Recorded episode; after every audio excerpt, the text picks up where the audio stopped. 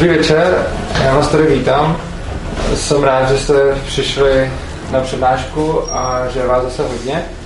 Dnešní téma eh, bude velice zajímavý. Jedná se o ekonomiku třetí říše a bude přednášet eh, vlastně externí přednášející. Je to poprvé, co, eh, co nepřednáší někdo ze svobodného přístavu, ale pozvali jsme si Vláďu Krupu, což je autor článku, který teď vychází na serveru Mises.cz eh, a vlastně velice podrobně sepsal způsob, jak, jak byla vedená ekonomika ve třetí říši a z jeho přednášky vlastně si potom budete moct udělat názor o tom, jakým způsobem tam, že národní socialismus byl vlastně ve skutečnosti socialismem a eh, že jak to tam vlastně všechno vy, vy, vypadalo z ekonomického pohledu. Takže já už předávám slovo Vláděvi, což je eh, dlouholetý autor Mises.cz a jeden vlastně z původních lidí, eh, co tam s námi pracovali. Takže... Dobrý večer. Tak než úplně začneme, já bych takový malý průzkum čet někdo z vás některé ty moje články, nebo jste tím nepoznamenaný? Jo, tak spousta lidí už je tady četlo. Tereza, a, a ty co ne, já jsem původně totiž to, e, já jsem přes léto plánoval, protože e, 1. září že jo, mělo být 80. výročí od vypuknutí druhé světové války, tak já jsem plánoval, to, že k tomu udělám nějaký článek nebo dva pro Mízes. Potom nakonec, když jsem jako to, e, to začal trochu podrobněji zkoumat, tak jsem zjistil, že tam je spousta takových detailů a souvislostí, které jsem ani já jako do té doby nevěděl a já se, se jako považuji za cel, celkem znalýho člověka v téhle problematice, takže to, takže a jsem si říkal, že to nebude úplně uh, nějaká obecně rozšířená znalost, mimo nějaký kruhy historiků odborných, který se, se tím zabývají, takže by o tom se, uh, by se hodilo tyhle ty znalosti rozšířit, protože ono z toho vyplývá a myslím si, že docela, jako když prozradím tady ten závěr, že, že to, že uh, vlastně ten socialismus v té třetí říši byl, byl jako daleko víc, než se dneska ještě myslí, jo. nebo než panuje takový obecný dojem. Samozřejmě ono všechno v základu závisí na tom, jak si socialismus že jo, definujeme. Uh, takže tady to jsou eh, ty čtyři hlavní témata, o kterých bude, bude ta dnešní přednáška. Eh, co se týče té tý definice socialismu, o kterých je teda, i uh, můj první článek, tak socialismus podle mě a i, z toho historického hlediska, i, z toho teoretického hlediska to vyplývá, že se skládá z takových hlavních dvou částí. Jednak vše, všechny socialistické směry Eh, začínají od toho, že kritizují kapitalismus a všechny socialistické směry potom mají uh, nějaké návrhy a v tom právě se všechny ty socialistické uh, směry od sebe nějakým způsobem lišejí nějaký návrhy, jak uh, ten výrobní způsob uspořádat jako alternativně, aby to nebyl ten kapitalismus. Když si vezmeme, co je kapitalistický způsob výroby, čím jako je charakterizovaný hlavně, tak z našeho pohledu, který právě ty socialisté určitě jako by odmítli nebo kritizovali, kapitalistický způsob výroby je charakterizovaný nadvládou spotřebitele. Nadvládou toho, že to, co se vyrábí, to, jak se vyrábí, kolik se vyrobí a tak dále, všechno tohle je daný tím, za co my v roli spotřebitelů jsme ochotní utratit v krámě peníze. Čímž jako tím, jak spotřebitelé, všichni lidi v, roli, v roli spotřebitelů, když jdou do krámu utratit nějaký peníze, tím, jak je utratějí, tak prostě tím řídějí, co je ten způsob výroby. A všichni výrobci, všichni, kdo, kdo jsou v roli výrobců, jsou potom vlastně služ, služebníci, služebníky spotřebitelů. A to, tohle to uspořádání má za následek to, že v kapitalismu nebo jsme řekli, v tom teoreticky čistém kapitalismu existuje jakoby harmonie zájmů, že když bohatne jeden člověk v kapitalismu, není to na úkor nikoho ostatního a naopak všichni ostatní z toho, že jeden člověk nějak prosperuje a bohatne, eh, sklízejí taky benefity. To, že se člověk sleduje nějaký svůj vlastní zájem, jak to popsal že Adam Smith v té své metafoře s neviditelnou rukou, tak tím zároveň prostě prospívá zájmu celku. A tohle je přesně to, co e, socialismus teoreticky odmítá a říká, že to prostě tak není v tom kapitalismu a že naopak kapitalismus je charakterizovaný rozporem zájmů, že prostě tam stojí proti sobě nějaké skupiny, které mají nějaký nesměřitelný konflikt zájmů. A právě jako socialismus se vyznačuje tím, že potom hledá tu alternativu, nějaký to alternativní uspořádání, ve kterém by ten konflikt zájmů byl nějak odstraněný nebo potlačený a mohla zavládnout ta harmonie. Tak. To je eh, k té základní. Tady to je asi moc malý, jestli to přečtete. Eh, tady, že jo, tak když si, když si eh, začneme od nějaké eh, teorie, se kterou přišel ten národní socialismus, tak je, samozřejmě ten zá, základní dokument jednak Hitlerův Mein Kampf, jednak uh, program NSDAP, který byl přijat v roce 1920 a potom už se nikdy neměnil. S historikové říkají, že to je pravděpodobně z toho důvodu, že Hitler chtěl jako zamezit nějakým programovým sporům, na kterým by se ta strana jako tříštila, takže jako říká, jednou provždy jako ten dokument programový, co přijali v tom eh, roce 1920, platil.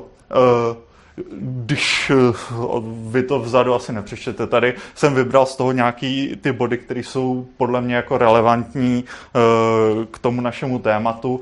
Jednak tady je, že žádají že zem pro obživu a usídlení přírůstku obyvatelstva. Eh, první povinností každého občana státu musí být produktivní duševní nebo tělesná práce a činnost jednotlivce nesmí ohrožovat zájmy celku, ale naopak musí probíhat ku prospěchu všech a proto požadujeme zrušení bezpracných příjmů získaných bez vynaložení vlastního úsilí a odstranění úrokové poroby. Tohle je strašně charakteristické formulace vlastně pro všechny socialistické směry, co tenkrát existovaly. Ty by úplně tohle podepsali. Z, zrušení bezpracných příjmů a odstranění úrokové poroby, protože když se, když se podíváme vlastně na, na uh, ten socialist, nebo na všechny ty výchozí socialistické teorie, tak všechny vlastně nějak, nějak pracují s tím, že ten úrok a zisky podnikatelský a všechny tyhle ty záležitosti, že to je nějaký vykořišťování, že to jsou nějaké nezasloužené věci, které si prostě ty kapitalisti berou z titulu svojí pozice ve výrobním procesu, aniž by jako nějak produktivně přispěli společnosti. Tady je jenom ta dvanáctka je dost rozmazaná, no, to, tam pož, požadují eh, vyvlastnění veškerých válečných zisků. Eh, potom požadujeme zestátnění všech vzniklých trustů, rozdělení zisků velkopodniků, vytvoření velkorysého systému péče o staré občany, eh, tady nějaký znárodnění obchodních domů, pozemkovou reformu, eh, vyvlastnění půdy bez náhrady, eh, pozem, odstranění pozemkové daně, zabránění spekulacím s půdou. Samozřejmě eh, spekulace, to je taky velký strašák. Ve všech těch socialistických směrech se tohle to kritizuje. Tady jsem při, přibral k tomu, ono se to přímo netýká jakoby, uh, toho hospodářství, nebo on se taky jako týká toho hospodářství, ale ne, ne přímo spíš jako ukázka, protože uh, tady je, uh, žádáme, aby římské právo sloužící materialistickému světovému názoru bylo nahrazeno německým právem. Tohle, jako na tomhle bodě, stejně jako na všech těch ostatních bodech programu, se dá jako docela dobře demonstrovat jedna taková záležitost, kterou, eh, když si čtete a když narazíte pravděpodobně nějaký popularizační histori, historický práci na ten popis toho programu, tak se tam většinou jako píše, že uh, ten program byl sice přijat, ale ten Hitler ho jako nemyslel tak úplně vážně, jako že, že většina těch bodů se nějak jako ne, neuskutečnila, že se vždycky spíš jako řídil tím svým momentálním instinktem. Uh, ale já si teda myslím, jako, že ten jeho instinkt, kterým se řídil, ho vždycky jako nakonec ved k tomu programu. A když je tam jako uh, debata o tom, jestli se to uskutečnilo nebo ne, tak třeba, že jo, uh, nahrazení římského práva uh, obecným německým právem je takový jako vágní pojem. A když se jako povrchně podíváme na, na to, jak vypadala jako ta třetí říše, tak zjistíme, že tam v podstatě oni nechali v platnosti s, s všechny, všechny ty zákonníky předchozí, i dokonce ta výmarská ústava platila dál s tím, jakože to, že, nebo formálně platila dál s tím, jakože to, že byly že ty zmocňovací de- dekrety, které jako zrušily ty čl- nebo pozastavili platnost těch článků ústavy, který zaručovaly nějaký právo na soukromí nebo právo na soukromý majetek. A jakože že, něm, že ty nacisti v podstatě nevytvořili žádný svůj vlastní zákonník, žádnou svou vlastní ústavu, kterou by to nahradili, takže jako většina textu zákonů v podstatě zůstala stejná, jako byla v té Výmarské republice. Takže z povrchního pohledu eh, by to hodnotili tak, jako že se ten bod neuskutečnil. Ale teď, jako když se podíváme na to, jak tam potom fungovalo nějaké to prosazování těch zákonů nebo to vymáhání. A do, velmi dobře je to vidět na uh, exekucích, že exekuce i souvisejí s, s nějakou tu úrok, úrokovým otroctvím a, a s dluhama a tak dále. A hodně nacistů uh, bylo to. Tak jako formálně exekuce zůstaly, že jo. Uh, exekutoři ještě dostali i jako rozší, rozšířený nějaký pravomoce. Akorát, že všichni exekutoři dostali takové školení, že mají přistupovat e, vlastně v zásadě k těm exekucím s maximální sociální citlivostí podle toho, e, e, proti komu se ta exekuce jakoby vede. Jo. Že když je v exekuci někdo, kdo je čisté a ryské krve, kdo jako se zapojuje do těch nacionálně socialistických struktur, kdo je jako eh, posílá děti do Hitlerjugend, který Hitlerjugend že bylo uh, jako oficiálně, no, taky formálně jako dobrovolná organizace, eh, od, odbory, ty, ta nacistická pracovní fronta, to byla taky jako, že dobrovolná organizace, ale kdo je prostě se, se takhle zapojuje, tak proti tomu se má jako postupovat s maximální jako sociální citlivostí. I Gering jako tam říkal prostě jako, že to, že kdo by nějaký exekutor jako připravil prostě tady nějakýho soukmenovce jako o, o jeho majetek na základě nějakého bezvýznamného dluhu nebo něco takového, tak ten prostě nemá ve třetí říši co dělat, ten bude jako tvrdě potrestaný. A je, je vidět, že e, jako, i když se jako nezměnila ta litera toho zákona, tak se jako velmi, velmi změnilo to, jak byl aplikovaný a jak byl prostě vyložený do praxe, že jako by to právo že v tom původním pojetí, v tom římském pojetí mělo být takový, takový jako ne, nestraným souborem pravidel, podle kterého se mají řídit všechny. A naopak v tom německém jakoby tom nacistickém pojetí mělo prostě sloužit tomu účelu, že mělo být nástrojem nátlaku, jak prostě všechny přimět ke konformitě a teď jako, že se to netýká. Samozřejmě, že se to týkalo rasy, to je bez debaty, ale týkalo se to i toho, jako, že to, že ten člověk je prostě konformní nějak s tím režimem a že když někdo prostě zapomněl, zapomínal vyvěšovat vlaječku na Hitlerovi na, na, narozeniny, neposílal děti do Hitleru a tak dále, tak proti němu mohlo být jako zasaženo daleko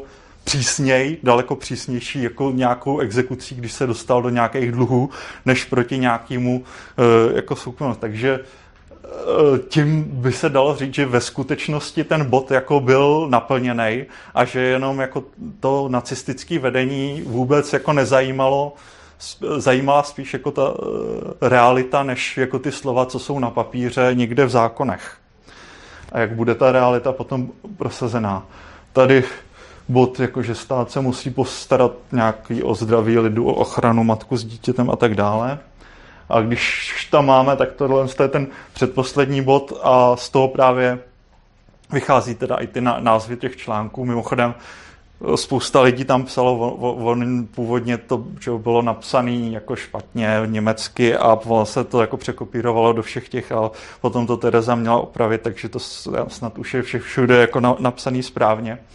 A právě zase to, z, z toho úhlu pohledu, co jsem tady říkal eh, na začátku o těch zájmech, že, eh, když jakoby my jako libertariáni nebo klasický liberálové by řekli, že, že to, že mezi zájmem jednotlivce a jako zájmem společnosti jako v tom kapitalismu není žádný rozpor, takže ne, nemůže žádný zájem všeobecný jako stát před zájmem jednotlivce. Nikdy. A že, že přesně tohle to tvrzení, který e, bylo potom hlavním jakoby tím motem toho hospodářství. Oni to dali jako všude, jako bylo, bylo to na, na těch penězích, které razili vždycky a, a na těch bankovkách jako napsaný, aby to měl každý na očích, že všeobecný zájem stojí před zájmem jednotlivce, to je jako pře, přesně ten socialis, socialismus, to, ten, ten socialistický způsob uvažování o, to, o, o téhle problematice, který je pak jako eh, nakonec logicky vedl k tomu, že k socialistickým a netržním řešením všech problémů, na který oni naráželi jako v průběhu té své vlády. Tak eh, eh, první oblast vlastně, která pro ně byla jako daleko důležitější, než se může jevit, jevit dneska, bylo zemědělství. A taky první oblast, kde jako se, se realizoval nějaký ten uh, národně socialistický ideál a to, a to uspořádání bylo taky zemědělství. A základní otázky, které si dneska můžeme klást o tom, jestli opravdu existoval ten problém, který oni že jo, popisovali, a na, na kterém bylo potom postavená celá vlastně to odůvodnění té expanzivní politiky, kterou potom provazovali samozřejmě zahraniční. Totiž problém s, s nedostatkem půdy a s, a s přelidněním Německa. A potom uh, se můžeme taky zamyslet nad tím, jaký tržní mechanismy vlastně za normálních okolností v zemědělství fungují a co, co se na tom fungování jakoby tomu národnímu socialismu nelíbilo. Takže eh, když bychom jako se, se na to dívali z dnešního pohledu hodně, tak bychom řekli nějaký nedostatek půdy, jako to je, to musela být nějaká blbost. Ovšem tenkrát se to vůbec, vůbec tak uh, nemuselo jevit, uh, hlav, uh, i jako z, z nenacistického pohledu. Uh, jednak uh, že jo, jak všichni víte, tak byla, vel, byly velké migrační vlny z Německa už eh, v 19. století, kdy odcházelo asi přes 7 milionů e, jako migrantů z Německa do e, Ameriky, kde se usídlovali. Právě jako na, na základě toho, že, že, to, že tady už ne, není tolik půdy, na které, na které by se mohli uživit.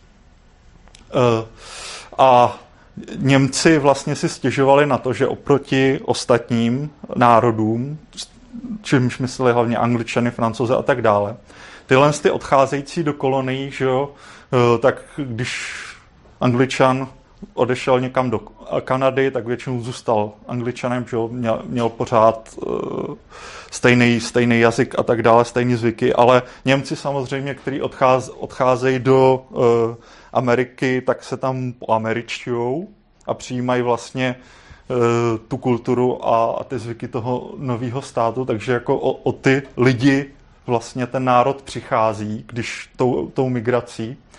A potom byl ještě, byly ještě řada jako dalších problémů v Německu. Jeden, jeden z těch byl jako, že to, že ty německé města se jevily tehdy strašně přelidněný a s nedostatkem prostoru.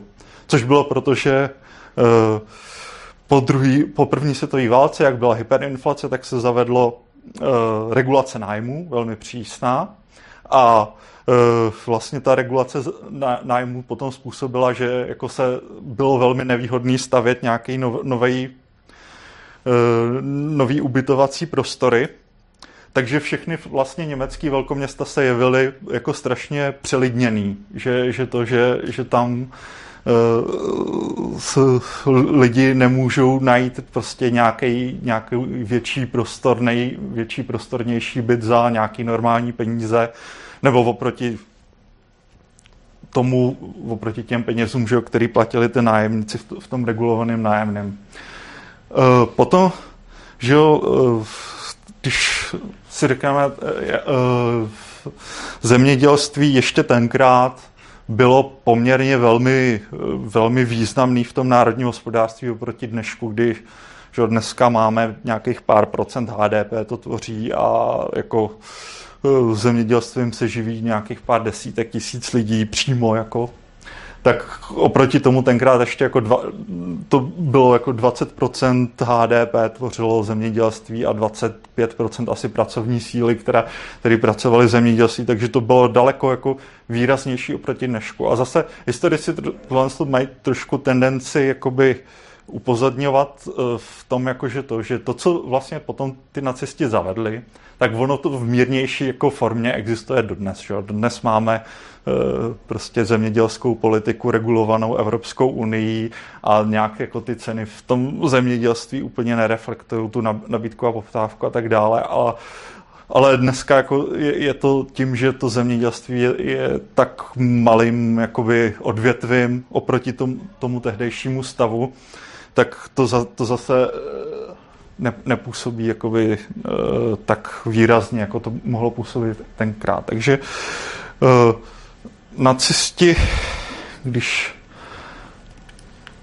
se podíváme, uh, oni uh, součástí vlastně té nacistické ideologie nějakou byl ten agrarismus, který ještě jako idealizoval Eh, nějak, nějak ten venkovský celý život a eh, to, že vlastně ten venkov je, je z hlediska národního života takovým tím nej, nejčistším prostě prostorem a prostředím oproti tomu, jak jako mravně, mravní úpadek v těch, v těch městech. Což bylo taky uh, vel, jako nějakou motivací do toho, proč jako by to první uh, bylo zemědělství. Potom byla ryze praktická motivace. Oni eh, na cestě vlastně nejvíc hlasů dostávali v těch zemědělských oblastech a to celkem asi z prostého důvodu, protože zemědělci slyšeli o tom, co se děje v Rusku, o nějaký té kolektivizaci a byli velmi antikomunističtí a volili ty strany jako s tou nejvíc antikomunistickou rétorikou. A uh, nakonec uh, to zemědělství, protože uh, to byl, že jo, ta první oblast, kde jako dostali na cestě pod kontrolu ministerstvo. Oni dostali ministerstvo zemědělství v létě 33 a když vlastně Hitler měl být jmenován poprvé tím říšským kancléřem, tak Hindenburg si jako podmínku toho jmenování, který jako proti kterému strašně dlouho bojoval, dal to, že nacisti nesmí mít ža, jako ža, žádný uh, hospodářský ministerstvo, ža, ministerstvo hospodářství, ža, ministerstvo uh, toho uh, financí a, a tyhle ty věci, že to vše, všechno musí buď řídit nestranický odborníci, nebo ta, ta jich tenkrát ty koaliční strany, což byl Centrum a, a ta Deutsche Nationale Volkspartei, uh, ta první Hitlerová vláda, že to byla ještě koaliční. Takže to, takže uh, vlastně do průmysl, průmyslu oni jako ze začátku nemohli, že by v průmyslu aplikovali nějaký, nějaký tu svou ideologii, mohli do zemědělství a tohle to tam uh, provedli. V podstatě založili Reichsnarstand, to byl, byla taková organizace povinná, do který, jako, která obsáhla všechny zemědělce všichni zemědělci tam museli povinně být, a která začala dělat to, že jednak stanovila centrálně všechny ceny výkupů zemědělské produkce. Potom uh, prodat jakoby tu zemědělskou produkci šlo jenom s povolením právě Reichsnarstantu, takže jakoby nějaký uh, obchody mimo byly ilegální. Uh, vlastně stanovoval zemědělcům kvóty, kolik toho mají jako vypěstovat, kolik toho mají odvést. Eh, stanovoval, eh, měl nějaký ten výkupní, intervenční výkupní fond a tyhle ty další věci. Eh, a mimo to vlastně celá ta jeho struktura byla jakoby tak rozsáhlá, že, dohlí, že vlastně řídil přímo nebo jako do, doporučoval tak jako s, s se, sil, se silou toho přinucení všem zemědělcům, co vlastně mají na těch svých polích eh, dělat, co mají pěstovat, jak to mají pěstovat. Eh, v každé vesnici byl tady stanovený ten vesnický vedoucí. To tady je jako cedulka, co, co měl na domě. Byl Orsbauführer, potom byl krajský vedoucí, Kreisbauführer, potom zemský vedoucí. Celá ta organizace jako byla uh, byrokratická, uh, podobně jako uh, nacistická strana mě, měla jakoby pod, tu podobnou strukturu a dohlížela nejen jako na, na to, co se děje v tom zemědělství, dohlížela vlastně i na společenský život ve vesnicích. To znamená, organizovala tam všechny nějaké slavnosti, co se tam děly, všechny svátky a tak dále, co, co, to, co se pořád, tak pořádají na, na těch vesnicích a uh, potom se stalo samozřejmě to, že celé zemědělství dostalo absolutní protekci proti všem zahraničním dovozům vše, všech, všechny potraviny, co se dovážely do Německa, se mohly dovést jenom v podstatě s přímým povolením vlády. Nikdo, nikdo nesměl dovést nic jako soukromně na, na svou vlastní jako iniciativu. Eh, potom eh, vlastně všech, jak jsem říkal, tak výkup a vlastně obchodování se, se všema potravinama bylo organizovaný taky centrálně. Takže v podstatě, e, cílem vlastně toho všeho bylo e, to, aby e, jakoby těm zemědělcům, který jakoby dědičně byli na těch stacích pořád, nebo nějakou tu, tu historickou dobu, aby Eh, se vlastně ta struktura vesnice tím působením těch tržních sil jako vůbec nezměnila. Aby oni měli zaruče, zaručený všechny výdělky a všechny, eh, všechnu práci, co do, do posud. A dokonce eh, to došlo tak daleko, že byly vydaný ty zákony o tom dědičném statku, že dědičné statky nesměli ty země, nemohli ty zemědělce ani prodat, ani jako zastavit, a mo- mo- mohli jako přejít do jiného vlastnictví v podstatě jenom na základě dědictví. A eh, vš- vlastně všichni věřitelé zemědělců měli taky smůlu, protože eh, na zemědělské vlastně usedlosti, na zemědělskou půdu, na všechny zemědělské nástroje ne, nemohl být jakoby to uvalený nějaká nucená zpráva nebo prostě to, nebo to, to nemohlo být zabavený žádným žádným exekutorem. A, uh, a zemědělci si, si zase jediná vlastně zdroj nějakého financování, co, co jim zůstal, byly ty spořitelní družstva, které taky patřily pod ten Reichsnarstadt taky. Jako bylo všechno organizované a když si chtěli půjčit, tak uh, museli ukázat, že to, že vlastně si půjčují na, na to, aby udělali něco, co dostali úkolem právě centrálně tady od, od téhle organizace. Čili to jako byla, uh, bylo to zemědělství v podstatě totálně socializovaný tímhle tím způsobem.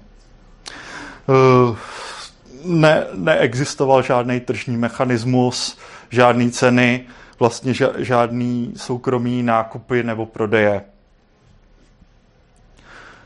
Tak eh,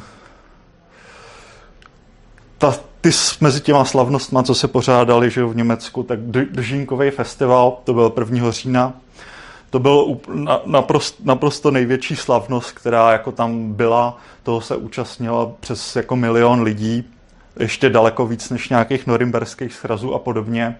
A byl, byl to právě jako festival zemědělců, že, že to, že tam svezli vlastně zástupce všech obcí z celého Německa a Hitler jako tam takhle procházel tou hlavní třídou a dostával korunu krále sklizně. Uh, čili to jako po, potrhuje tu důležitost. Teď ono, uh, co, co se stalo, když, když tohle to jako zavedli? V roce 1933 byla jako mimořádně bohatá sklizeň a oni, aby se těm zemědělcům zalíbili, tak tu sklizeň jako vykoupili za velmi uh, jako velkorysý ceny. Asi se uvádí za, dvojná, za minimálně jako dvojnásobek toho, co jako třeba stálo obilí na, na světovém trhu, protože jako během Velké deprese ještě bych dodal, uh, jako zemědělství patřilo k těm nejpostiženějším sektorům. Tam jako klesly ty ceny úplně nejvíc. Takže oni jako se že chtěli být hezký, tak uh, to vykoupili velmi velkoryse. A uh, v roce 34, když to začali prodávat, tak to chtěli promítnout jakoby ty vel- velkorysí do, do těch koncových cen nějak, aby na tom netratili. A jakoby došlo k takové cenové inflaci, která vedla k několika panikám ve městech, jakože se zase prudce zdražují potraviny. Ono to zase jako z dnešního pohledu nebylo třeba tak prudký, jakože vzrostly ceny jako o 10% třeba během měsíce, což bychom považovali, ale tenkrát, jako když ty lidi všichni ještě měli v paměti tu velkou depresi a potom tu ne, velkou depresi, jako hyperinflaci, že? hyperinflaci, tak jako se báli, že za, začíná zase něco takového, vedlo to k nějakým panickým nákupům, takže přišel absolutní rozkaz, přišel rozkaz prostě pro Reichsnachstadt, že, že ceny e, zemědělské produkce pro koncový spotřebitele musí zůstat stejný. Po celou dobu říše to platilo a po celou dobu říše zůstaly ceny zemědělských produktů stejný, stejně regulovaný, takže oni vlastně tímhle s tím ztratili možnost nějak jako motivovat ty zemědělce tím, jako že by jim vy, vykupovali za, znovu za ty, za ty velké ceny. A co jim zbylo? Že, tak zbylo, zbylo jim to příkazové hospodářství, takže od téhle doby vlastně mus, museli těm zemědělcům jenom jako rozkazovat, co mají dělat a co mají pěstovat a kolik toho mají vypěstovat. A kdo jako, že nevypěstoval, tak byl nějakým způsobem postižený. A tyhle ty problémy se, se pak jako promítly s tím, že e, byl permanentní nedostatek nějakých luxusnějších, jakoby z tehdejšího zase pohledu, nějakých luxusnějších, což byly zvířecí tuky, mléko, máslo a tyhle ty věci, že to od roku vlastně 34-35 bylo v říši nedostatkový zboží až do konce režimu. E, z, na zemědělci pršela, pršely vyhlášky, bylo přijato nějakých, tam mám přes tisíc vyhlášek v podstatě za rok. E, nejméně populární bylo to, že oni předtím, že normálně jak zemědělci fungovali, tak do, dodávali mléko že, do toho svého nejbližšího města na trh. Teď to všechno mléko, co jako vyrobili, museli dodávat a máslo povinně e, do, do těch mlékáren Reichsnachtu a e, ty mlékárny jim jako platili za, za to míní, než by dostali normálně na trhu, takže se rozmohlo samozřejmě nějaký pašování, proti kterému gestapo jako velmi intenzivně bojovalo. A když jako byli v roce, eh, kdybyste jako navštívili tehdy Německo a viděli jako kontroly třeba na nádraží a dotazy na to, odkaď kdo jede, co veze a tak dále, tak to většinou bylo tím ne, že by jako oni hledali nějaký komunistický letáky nebo to, i když kdyby na něco takového narazili, tak samozřejmě by zatkli taky, ale protože hledali prostě ty pašovaný vajíčka, pašovaný máslo, pašovaný mlíko, takže takhle a právě tyhle ty problémy v tom zemědělství jakoby způsobily to, že oni sam, samozřejmě ty nacistický ideologové jako uvažovali, že to ten jako model tohohle z toho eh, jedné organizace, do které vlastně patří všichni a všichni musí vykonávat ty rozkazy, které, které jim ona dává. A všech, všechen výkup je, že je centralizovaný a všechno je centralizovaný, že tohle by se jako mělo udělat hnedka jako na celý průmysl, ale právě díky tomu, jakože to, že se ta, ten Reichsnachstand dostal do takových problémů, tak ty problémy byly ještě jako ty průmyslníci schopní využít k tomu, aby jako e, v tom roce 34 tenhle ten plán e, odvrátili. Takže to se ještě tehdy nestalo a dostalo se to potom až e, zavedením vlastně čtyřletého plánu po roce 36. Tak, to byly problémy. Tady když mluvíme o německém průmyslu, tak samozřejmě první indikátor toho, že víme, že to byl jako nějak centrálně plánovaný, že můžeme v každém období identifikovat přesně toho člověka, co ho řídil. Celý jako ten průmysl. Do roku 36 vlastně to byl tady Hjalmar Schacht, potom to byl Hermann Göring, potom v roce 42 to byl Albert Speer. A vedoucí průmyslu. Takže uh, Hjalmar Schach vlastně on Je to si o to právě mě nějak zavadil, takže... Hmm. Už jde? Jo. Jsme překonali snad nějaký technický problémy tady. Jo. Tak uh, zjistíte, jako kdy, kdy, když se na to podíváte podrobně, že oni sice škrtali, ale vždycky když krachovaly nějaký velký banky nebo krachoval nějaký důležitý podnik, tak prostě nějaký ty desítky až stovky milionů našli v tom rozpočtu na to, aby jakoby zachránili. Jo? A oni to zachránili většinou tím, jako že koupili nějaké akcie, většinou i předraženě. Takže jako tímhle tím způsobem jakoby ta doba té velké krize byla jako ta nejúrodnější samozřejmě půda pro všechny demagogy a všechny tyhle věci mohly poukazovat na to, že tady se prostě škrtají sociální dávky, ale jako na tu záchranu bank jako se vždycky najdou peníze. A oni to jako vždycky zdůvodnili tím, jako že to, že by tu banku nebo ten podnik jako koupil někdo v zahraničí, nějaký, zahran, nějaký francouzi by to třeba koupili, takže to musíme zachránit my, musíme to udržet jako v Německu. Nacional, nacionalisticky to jako, jako všechno zdůvodnili. Takže když přišli nacisti k moci, ku podivu, tak všechny velké banky už byly znárodněné, protože vše, všech, všechny kontrolní podíly, jakoby akciový, držel, držel už jako ten německý stát. A teď se hrálo, hrála ta politická hra o to, jestli jako tohle znárodnění to bude jenom jako nějaká do, dočasná věc, která jako třeba nějaká silná vláda potom jako dovede zvrátit, anebo to jako, že to, že, že mají prostě že jo, druhou nejsilnější stranou byly sociální demokraté, třetí nejsilnější stranou komunisti, jestli to, to už jako zůstane tak jako na pořád.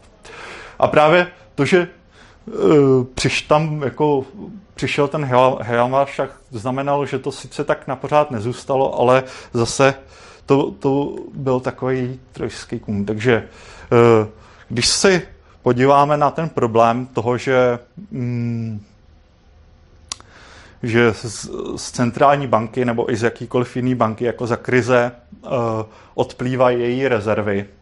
Uh, jaká, uh, jestli tady je někdo, kdo mě třeba už slyšel o, nějaký, o nějakých penězích uh, vyprávět dřív, jaká by byla jakoby reakce klasické ekonomie na, tohle, na tenhle ten stav? Tak jako řečnická otázka možná, tak eh, já vám to řeknu tak jako klasická reakce by byla, že zvýšení, eh, zvýšení těch úrokových měr, hlavně těch krátkodobých, čímž by se měl ten pohyb eh, zvrátit, měl by zase přitáhnout ty středatele, aby si to zlato v té bance uložili a naopak odradit že půjčovatele od toho, aby si půjčovali, čili zvednout úrokové sazby. A tohle je přesně to, co tenkrát udělat on ani nechtěl a ani nemohl.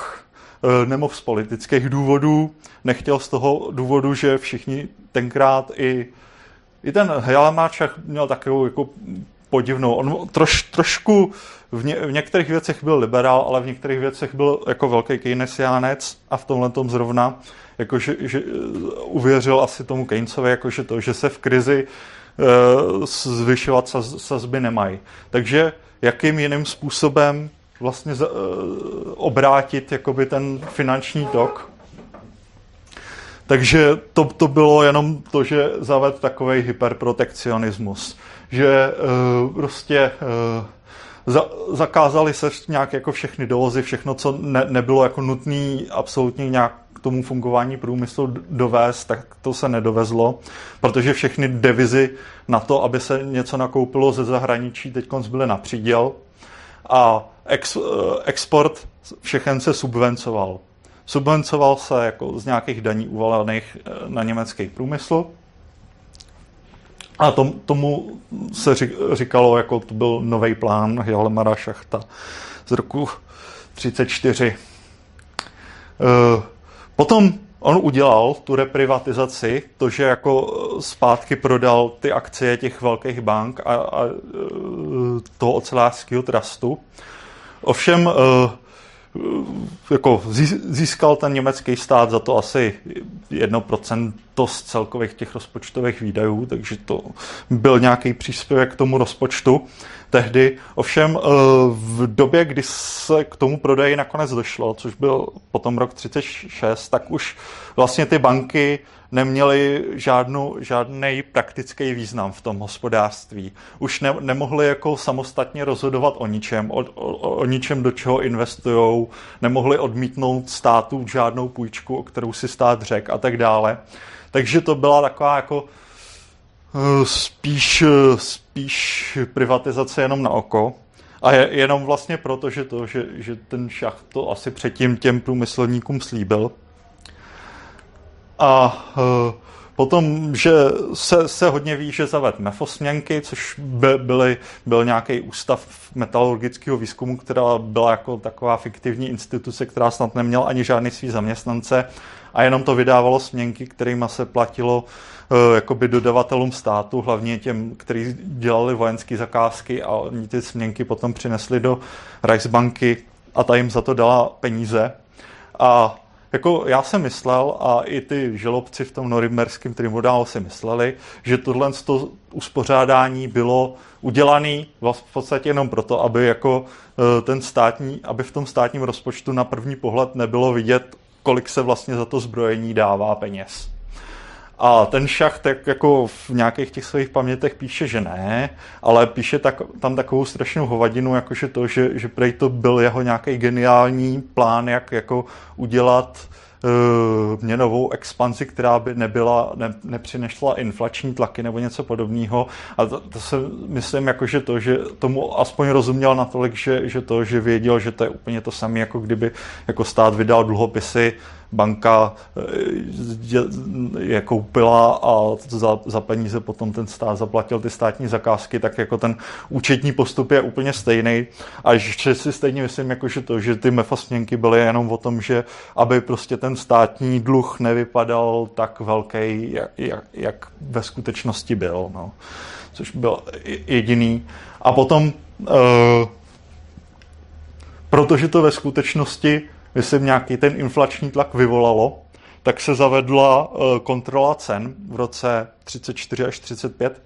Eh, byl jmenován říšský komisař pro kontrolu cen, ale eh, tenkrát ještě ta kontrola jakoby mohla povolit, když za ní někdo přišel a požádal, řekl, mám tady ty důvody, že potřebuju jako zvednout ty své ceny, tak mu většinou bylo vyhověno, že jako se ceny byly kontrolované, ale většinou ještě se s nima takhle dalo hnout. Což potom uh, neplatilo od roku 37, kdy bylo všechno. Tak uh, celý průmysl byl uh, zorganizovaný tím, že byl, byli všichni povinně začlenění do skupin. Nejvyšší byla říšská skupina, což byl jako těžký průmysl, lehký průmysl, finance. Potom pod ní spadaly obchodní skupiny, kdy byly těžba, výroba oceli, strojírenství a tak dále. Potom odvětvová skupina, která měla všechny tyhle ty skupiny, měly nějakýho vůdce, který uh, byl jakoby navržený tě, těma průmyslovými firmama a uh, schvaloval ho, schvaloval to ho jakoby šach, jako ministr, ministr to průmyslu. A uh, vlastně uh, účelem celé téhle struktury, jestli to tam mám dál napsaný, ne, tak se ještě vrátím. Účelem právě celé téhle struktury byl, byl právě ten dohled nad těma vývozama a dovozama, že ty skupiny dohromady jako od jednotlivých firm získávaly informace, kolik potřebují dovést nějakých surovin, materiálů ze zahraničí, potom jaký mají obrat a podle toho jim vypočítali ty jejich daně a potom co, co hodla jako exportovat a podle toho jim dali subvence. A všechny firmy jako do tohle z toho byly zapojený, takže zase taková, taková hezká byrokratická struktura tady vznikla. Tak, tady je uh, z knížky Gantera Riemana. Uh, to mě trošku mrzí, ale já, já se vám tady zkusím vysvětlit, co to je. To je, co musel udělat výrobce, výrobce automobilů pro to, aby si koupil 5000 pneuma, nebo, nebo tam je, 5000 pneumatik prostě to pro, pro auta, který vyráběl. A ta, tady jsou na tom grafu jednotlivý ty kroky, takže tady nejdřív získává povolení, získává povolení nějakého přidělence e, z ministerstva války, získává povolení od pracovní fronty, od e, vlastně stranick, stranického bose místního. E, potom s, s, těma, s těma povoleníma jde do, do, Reichsbanky, na referát zahraničních měny, tam mu vypočítají, kolik zahraniční měny bude potřebovat, s tímhle s tím jde na ministerstvo, na ministerstvu se sejde komise, ta komise mu to buď schválí nebo neschválí. Eh, potom eh, jde v podstatě to jsou tady ty jednotlivé kroky. Nakonec jde za kartelem výrobců pneumatik. Eh, všechny kartely měly nějaký jako povinný členství, takže to a kartel výrobců pneumatik se, se rozhodne jakože to, že se doveze jenom tisíc pneumatik, protože čtyři tisíce pneumatik se dá vyrobit jako z, z těch náhražkových domácích surovin, třeba z té buny. Ovšem, to bude výrobce stát jako ve výsledku o 200% víc, než původně počítal. Takže musí ještě potom za komisařem pro kontrolu cen a komisař pro kontrolu cen mu jako dá povolení zvýšit tu konco, koncovou cenu toho. Takže takový eh, velký byrokratický kolečko, trvá to někdy od eh, začátku, začátku léta až, až do konce podzimu, než tohle to proběhne a než se, než se potom ty, ty pneumatiky můžou dovést. No? To je rekonstrukce, kterou má Riemann v knížce, kterou vydal v roce 39. Takže jakoby je, je to zachy, zachycení jakoby soudobí, ale je, je to zachycení kritický, který bylo jako k tomu režimu kritický. Jako Gunter Riemann tuhle, tuhle knížku vydal jako v Americe a jako varování těm americkým eh, to podnikatelům před nacismem. Tam popisuje, jak to, to takhle funguje. Tak. Uh, extrémní případ, který jsem v těch článcích neuvedl, takže teď se můžete dozvědět něco, na, něco navíc. Uh, říšská skupina existovala pro uh, noviny a tisk, pro veš, veškerý tisk a uh, pro všechna vydavatelství. A v čele té říšské skupiny byl Max Amann, což byl starý Hitlerův kamarád, vlastně už z první světové války. On byl nějakým podůstojníkem v tom eh, praporu, kde Hitler taky bojoval. A On ved předtím uh, to nacistické nakladatelství, to Franz Eher Verlag, což bylo to nakladatelství, který vydalo Mein Kampf. Uh, Jinak, kdybyste se dívali tomu jménu, eh, Franz Eher to byl nějaký tiskař, který umřel v roce 1918 a ty jeho uh, pozůstalí to prodali té nacistické straně, takže a oni si ponechali to jméno, a takže Franz Eher jako nemá nic společného s nacismem, jenom jako, že, že nechali nechali to jméno toho nakladatelství. On byl zároveň šéfem nakladatelství, zároveň jakoby uh, šéfem té říjské skupiny. Uh, potom uh, z těch ostatních jako tis, tiskáren a nakladatelství, když oni potřebovali něco vytisknout a zaved se potom v roce 38 i přídělový systém na prostě papír a tiskařské barvy, tak je jeden člověk v tady tom kolečku, za kterým museli jít, aby jim dal to razítko, když chtěli koupit papír nebo tiskařské barvy, byl právě ten Max Aman. A uh, on dělal prostě to, že když se mu jako líbilo nějaký nakladatelství, tak mu jako ne- nedal to, to razítko, čili oni museli vyhrá- vyhlásit bankrot a on je potom koupil jakoby v, v aukci, kde eh, byl, byl ten Franz Eherwell jako, jako jediným přihazujícím, protože všichni ostatní že se báli do, do takové aukce přihlásit. A tímhle s tím způsobem byl vlastně jakoby majetkově majetkově byly znárodněny veš, veškerý německý tisk a všechny noviny a všech, všechna vydavatelství, že do roku 42 asi 80% všech, všech knih novin a tak dále, co vycházelo v Německu, tak patřilo do, do Franz Herverlag. A mělo to jeden zajímavý, jednu zajímavou implikaci. Předtím, když ty vydavatelství a když ty noviny byly ještě soukromí, tak oni museli poslouchat to, co jim řekl Goebbels z ministerstva propagandy. Jakože že to, že vydal nějaký směrnice, co, o čem mají novináři psát a o tom museli novináři psát. Ale teď konc, když jako ty noviny vlastnila přímo ta nacistická strana, což znamenalo, že vlastnil Max Amann, on měl uh, takového náměstka Otto Dietricha, který měl jako vlastní ideu o tom, jak má vypadat prostě ta eh, tisko, tisková propaganda a ta nacistická propaganda jinou ideu, než měl Goebbels. Takže do, do doby, než byly vše, bylo všechno jako takhle znárodněný, tak noviny poslouchat museli Goebbelse a potom už nemuseli a museli poslouchat Dietricha. A jako mezi Dietrichem a Goebbelsem bylo vždycky jako velký prostě napětí a probíhaly tam ohromný jako takový zákulisní boje o to, kdo jako bude tím šéfem hlavní, hlavní ty propagandy. A Goebbels jako v deníku mnohokrát jako má takový jako nářky, jako že to, že se mu eh, přisuzují prostě eh, odpovědnosti za nějaký propagandistický lapsy, za který on vůbec nemůže, za který prostě může ten Dietrich a podobně, jo.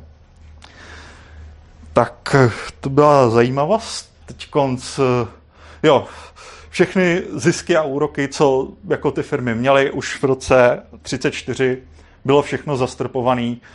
Maximálně 6% z toho mohlo jít jako těm majitelům eh, všech, a bylo to ještě zdaněné nějakou jako vysokou daní ze všech zisků. Eh, všechno, co bylo na 6%, musely ty firmy povinně reinvestovat. Musely je reinvestovat buď do státních dluhopisů, anebo do nějakých, do nějakých věcí, které jim zadalo jako úkol prostě to ministerstvo průmyslu. Čili eh, nějaký velký zbohatnutí se eh, tě nekonalo. Všichni mohli mít jako na papíře vel, velký zisky z toho, že se jako vyzbrojovalo, že by, zůstali v podstatě uh, ty vel, velké firemní struktury neměly žádnou zahraniční konkurenci a, nemě, a ta domácí konkurence že byla takhle jako organizovaná. Takže to, takže jako zisky měly na papíře slušný, ale nemohli jako si je žádným způsobem vybrat. Eh, jo, tady je zase nečitelný, tam je pomník německé pracovní fronty a je tam citát Adolfa Hitlera, jsem socialistou, protože mě eh, nikdy, eh, jako, jak bych to přeložil, eh, protože jsem se vždycky divil, že se věnuje taková pozornost strojům a tak malá pozornost, jako tak malá péče o lidi, by se to dalo přeložit. Tak, povinné investice, to jsem říkal. Korporátní zákon a zákon o pracovně právních vztazích. Tyhle ty dva zákony v podstatě zaručily, že uh, akcionáři jako takový, anebo prostě mají jenom, když byl, něk, by byl někdo majitel podniku a ten podnik za něj ved někdo jiný, neměli ža, žádný slovo prostě v tom, jak, jak ten podnik bude vedený. Uh, korporátní, jako, že to, že uh, akcionáři, uh, a on byl jako připravovaný už od roku 34, se to vědělo, že, že bude takový zákon, byl nakonec přijatý až 37. Akcionáři nemohli odvolávat ředitele, nemohli si hlasovat o tom, jaký chtějí dividendy, nemohli jako nic, nemohli zabránit žádný investiční akci, kterou jako se to vedení, vedení rozhodlo podniknout. Naopak uh, ten zákon o pracovně právních stazích v, už ve Výmarské republice, že jo, tam jako jednou z hlavních vládních stran byla ta sociální demokracie, tak už eh, ona do té ústavy v roce 1919 a do těch zákonů dala jakože to, že se eh, zaměstnanci a dělníci mají nějakým způsobem spolupodílet na řízení podniků, takže tam vznikly takový nějaký ty podnikové rady, které možná, myslím, jako v Německu nějakým způsobem ještě jako fungují doteď u nějakých těch velkých podniků, jakože to, že tam mají nějakou radu, kde je zástupce těch jako dělníků nějaký zvolený plus zástupce toho zaměstnavatele a oni se mají nějaký pravomoce jako nahlížet do, do toho učitnictví těch podniků a nějakým způsobem jako ovlivňovat toho jeho řízení. Tohle to bylo tím zákonem jakoby, dá se říct, podstatně rozšířeno, že to, že uh, oni uh, byla jako uh, ta sloučení všech těch odborů do té německé pracovní fronty. Ta pracovní fronta měla v každém podniku na 20 zaměstnanců vytvořit nějakou podnikovou radu a ta rada na, na rozdíl od akcionářů měla přímou pravomoc jako vyslovit nedůvěru tomu vedoucímu toho podniku. Čili jak e, nějaký socialisti básnějí o nějaký samozprávě dělnický, tak ono to ve, ve třetí říši tak bylo. E, a mzdy samozřejmě byly určovány jako to, e, ne, neurčoval je zaměstnavatel, určovali je e, pověřenci pracovní fronty který jo, z, z, podle toho účetnictví toho podniku. Tak banky a finanční instituce všechny nuceně investovaly podle státních pokynů a ne, neměli absolutně žádnou moz, možnost žádného vlastní, vlastního rozhodování v těchto těch věcech, v těch záležitostech, co jako uděla, udělají se svýma penězma. Jinak tady je takový nacistický plagát, tam je, eh, to asi taky nepřečtete, já mám to, to je marxismus je strašným andělem kapitalismu. To je uh, nacistický plagát. Tak eh, tohle to byl začátek jenom. Potom se to mělo podstatně ještě z, jako zhoršit, by se dalo říct, uh, zavedením uh, čtyřletého plánu. Takže nacistický režim se v roce 36 dostal na takový rozcestí. Jednak jako tím, že on tehdy eh, pořádal jak zimní, tak letní olympijské hry, tak se na, a byly to jako s mezinárodní účastí, tak se navenek jako za, eh, snažil tvářit nějak jako příznivěji a umírněněji. Čili Goebbels jako vydal ten pokyn, jakože to, že se prostě o těch černožských atletech nemá psát nějak handlivě a prostě všechny ty protižidovský a nějaký ty rasistický hesla jako z, z těch ulic a domů jako zmizely na tu dobu té olympiády a co se tam měli po, pohybovat ty všichni zahraniční hostě, hostě a tak dále. A e, i po, po jiných stránkách se zdálo, jako že to, že, že bude umírněnější, že například to, e, že předtím, jako když koncentrační tábory vznikaly v roce 34, tak bylo do nich uvězněno asi 100 tisíc lidí jako odpůrců režimu. A v roce 36 až 37 v té zimě by, tam zůstalo jenom 7 tisíc, co znamená, jako, že většina nějak byla považovaná jako za převychovanou a byla propuštěná tehdy. A, e, takže e, se zdálo, že, že to, že se může ten režim dostat do nějakých jako umírněnějších vod.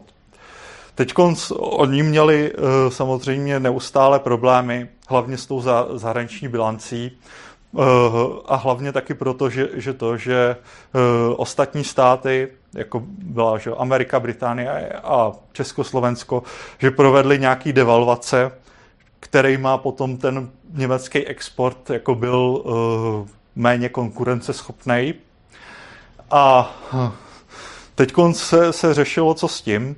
A vznikly, vznikly jakoby dvě memoranda, kudy jít. Eh, jedno vydal tady Karl Friedrich Gedler, a jako to bylo tajný memorandum, samozřejmě to nebylo zveřejněný, obo, obojí bylo tajný, to se jenom to jako vedení dohadovalo mezi sebou, eh, který ho vlastně, který byl právě tím komisařem pro cenovou kontrolu a uh, který ho Gering jako požádal, aby na, napsal prostě memorandum o tom, jako co dělat. A on tam v tom memorandu jako napsal a e, tak, takový jako výrazný liberalizační kroky, že by se prostě Německo jako mělo nějak jako usmířit a zblížit se s těma západníma mocnostma, obnovit prostě volný obchod, obnovit nějak ten zlatý standard na, na nějakém základě me, mezinárodní konference a, a, a tyhle ty všechny věci. A tohle Hitler naprosto ostře odmítnul a vydal své vlastní memorandum, jako který je dost unikátní, jak jsem říkal, oni jinak jako moc písemně e, se nesvěřovali, všechno bylo taková ta osobní přímá moc. A to bylo memorandum o čtyřletém plánu. A to bylo velmi v jedné věci že výrazně inspirovaný stalinským pětiletým plánem, o kterým ta ruská propaganda prohlašovala, jako že ho splnili te, v tehdejší době jako za čtyři roky. On tam jako přímo, že Hitler v tom memorandu píše, jako že co dokázal prostě Rusové, co dokázal ten Stalin, tak to dokážeme taky. A nastavil kurz jednak samozřejmě na válku, na válečnou ekonomiku a na dosažení prostě úplný soběstačnosti Německa v nějakých základních surovinách. A e, vzniknul úřad pro čtyřletý plán, do jeho čela že jmenoval Hermana Geringa.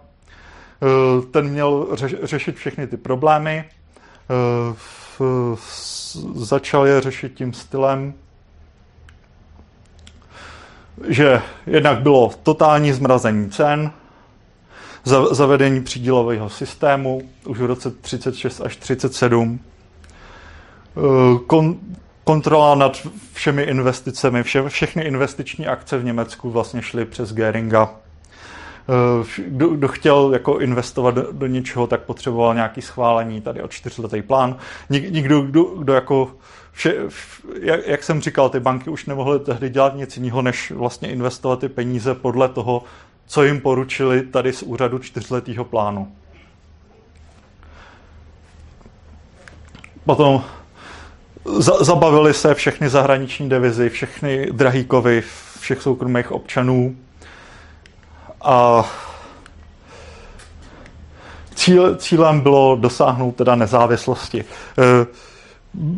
Ty nezávislosti, ono Německo, že jo, když si to uvědomíte, na rozdíl třeba od toho Ruska, který jako většinu těch surovin má na tom svém vlastním území, ono to Německo bylo jako ve spoustě že jo, těch surovin e, velmi závislý a vždycky bylo velmi závislý na, na zahraničních dovozech, proto potřebovalo jako ty vývozy. E, jedna věc, kterou tady e, samozřejmě řešili, bylo to, že jak, zajistit nějaký benzín. Eh, naštěstí teda, nebo naštěstí tam eh, pro ně existovala ta eh, technologie už tehdy výroby toho syntetického benzínu, hydrogenací uhlí. A, vy, a byly první pokusy v tom roce 36 i s výrobou syntetické gumy. Takže tohle to samozřejmě bylo potřeba velmi výrazně rozšířit. Eh, na produkci toho eh, syntetického benzínu, což bylo jednak přes samozřejmě IG Farben, ale vzniknul ještě Brabak, což je taková zkratka Brown Coal benzín. A to byly eh, formálně, nebo to byly jako všichni majitelé hnědouhelných dolů, který dostali od ministerstva povinně za úkol vytvořit tenhle, tenhle ten syndikát, nebo tuhle tu firmu. A oni sami se jako do toho příliš samozřejmě neměli, protože ta výroba toho syntetického benzínu tehdy byla hrozně drahá. E, tehdy jako litr benzínu normálního by stál jako třeba dva feniky a výroba toho syntetického litru stála prostě 17 feniků, takže ne, neporovnatelně bylo drahá.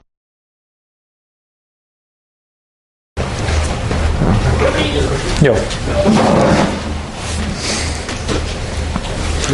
Já se omlouvám všem takhle za, za vyrušování, ale nějaký technický problém. Ale jakoby co bude potom, až si to třeba s tímhle s tím ten režim rozmyslí, nebo třeba až padne, tak to tak ni, nikdo jako dobrovolně do toho nešel, takže všichni dostali tohle to povinně za úkol a kdo, kdo jako by se nějak vzpouzel tak to, tak mu bylo vyhrožováno vězením, neomezenýma pokutama a podobně. Takže jako byl vytvořený Brabak a zase bylo strašně charakteristický, že jako to byla soukromá firma, formálně, že uh, oni uh, ty hnědouhel, ty majitelé těch hnědouhelných dolů do toho museli dát že, ty, ty vlastní peníze, takže to mě, jako formálně patřilo jim. Ovšem celé to vedení bylo namenovaný z ministerstva přímo, jako přímo bylo určený, kdo bude ve, v dozorčí radě, kdo bude ve správní radě, kdo bude, kdo bude to vést. A ty soukromí majitelé do tohohle z toho vůbec nemohli mluvit. Jo? A potom uh, ono to jakoby eh, generovalo za těch podmínek i nějaký zisky, ale zase ty soukromí majitelé z těch zisků neviděli vůbec nic. Všechny, všechny ty zisky byly zase povinně reinvestované do, do toho rozší, rozšíření toho provozu. A potom, co to bylo prostě ve válce vybombardovaný a zničený, tak neměli z toho nakonec ni, nikdo vůbec nic. Tak, eh, co vzniklo? Vznikla, vznikla tady ocelárna Hermana Geringa, se jmenuje Hermann Gering Reichswerke. Eh, to vzniklo na základě toho, že to, že německý oceláři odmítali vlastně vy, začít vytěžovat tu chudší Něme- uh, rudu, která se nacházela v Německu. V Německu se nacházela asi nějaká 30 až 40 procentní ruda. Oni dováželi rudu jako ze Švédska, nějakou víc, nějakou 60 procentní, nebo, nebo jako nějakou prostě lepší. A eh, to, to jakoby to, co, co jim režim přikazoval, jim prostě připadalo neekonomický. A takže eh, jako řekli, my, my to dělat nebudeme a dokonce se pokusili vydat i nějaký memorandum a o, nějak, o nějakou frontu odporu, což jim Göring prostě rázně překazil.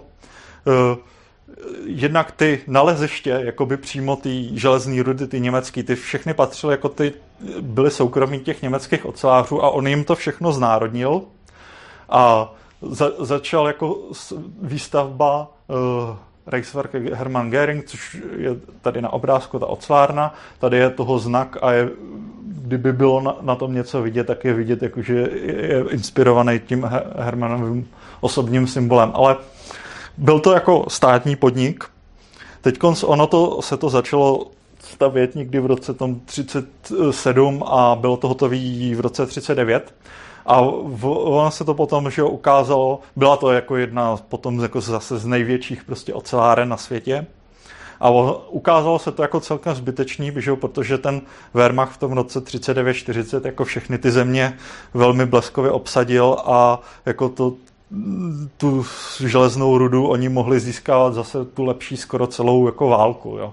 Takže, ale e, že on se s tímhle s tím nespokojil a jako rozšiřoval, rozšiřoval, rozšiřovalo se to dál a v roce vlastně 42, protože ono to polklo všechny zbrojovky a všechny jako továrny těžkého průmyslu, které byly na obsazených územích. Jednak v Rakousku, v Československu, v Polsku, eh, ve Francii, takže nakonec eh, bylo všechno, všechny jako továrny takhle soustředěný do jednoho obrovského státního podniku který zaměstnával více jak půl milionu lidí a byl jako to největší prostě průmyslový konglomerát na světě. Potom v eh, roce 42 teda všechny ty zbrojovky přišly přímo od, eh, pod ministerstvo pro munici a zbrojení toho Alberta Špéra, takže to, to bylo vyňato z toho Reichswerke a ta struktura potom byla jiná, ale byly jako přímo státní.